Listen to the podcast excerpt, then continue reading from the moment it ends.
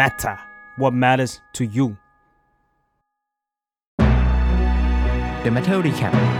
สรุปข่าวให้เกี่ยวกับคุณ The Matter Recap ประจำวันที่ 23 พฤษภาคม 2565 ไบเดนประกาศกล้าว กองทัพสหรัฐจะช่วยปกป้องไต้หวันหากถูกจีนบุก คุณพร้อมที่จะส่งกองทัพไปช่วยปกป้องไต้หวันหรือไม่ ถ้ามาถึงจุดนั้น นักข่าวถามโจไบเดน ประธานาธิบดีสหรัฐ ในงานถแถลงข่าวร่วมกับฟูมิโอะกิชิตะ นายกรัฐมนตรีญี่ปุ่น ใช่ ไบเดนตอบ ใช่หรือ นักข่าวถามกลับ ก่อนที่ไบเดนจะยืนยันว่า นั่นคือข้อผูกมัดที่เราได้ให้ไว้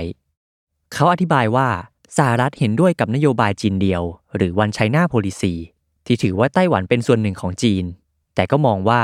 แนวคิดที่ว่าจีนสามารถใช้กำลังยึดครองไต้หวันได้นั้น ถือว่าไม่เหมาะสมเอาเสียเลย อย่างไรก็ดี เขาก็คาดหวังว่าเหตุการณ์ดังกล่าวจะไม่เกิดขึ้น การประกาศเช่นนี้เท่ากับว่าสหรัฐเปลี่ยนแปลงจุดยืนในเรื่องไต้หวันอย่างชัดเจน จากเดิมที่เน้นดำเนินนโยบายแบบความคุมเครือทางยุทธศาสตร์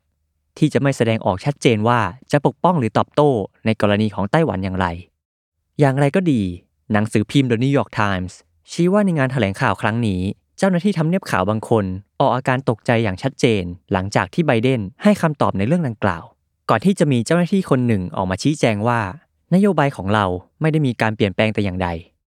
ทั้งนี้แถลงการร่วมระหว่างประธานาธิบดีสหรัฐ และนายกญี่ปุ่น ระบุถึงจุดยืนในเรื่องไต้หวันว่า ยังคงไม่เปลี่ยนแปลง และเน้นย้ำถึงความสำคัญของสันติภาพ และเสถียรภาพในบริเวณช่องแคบไต้หวัน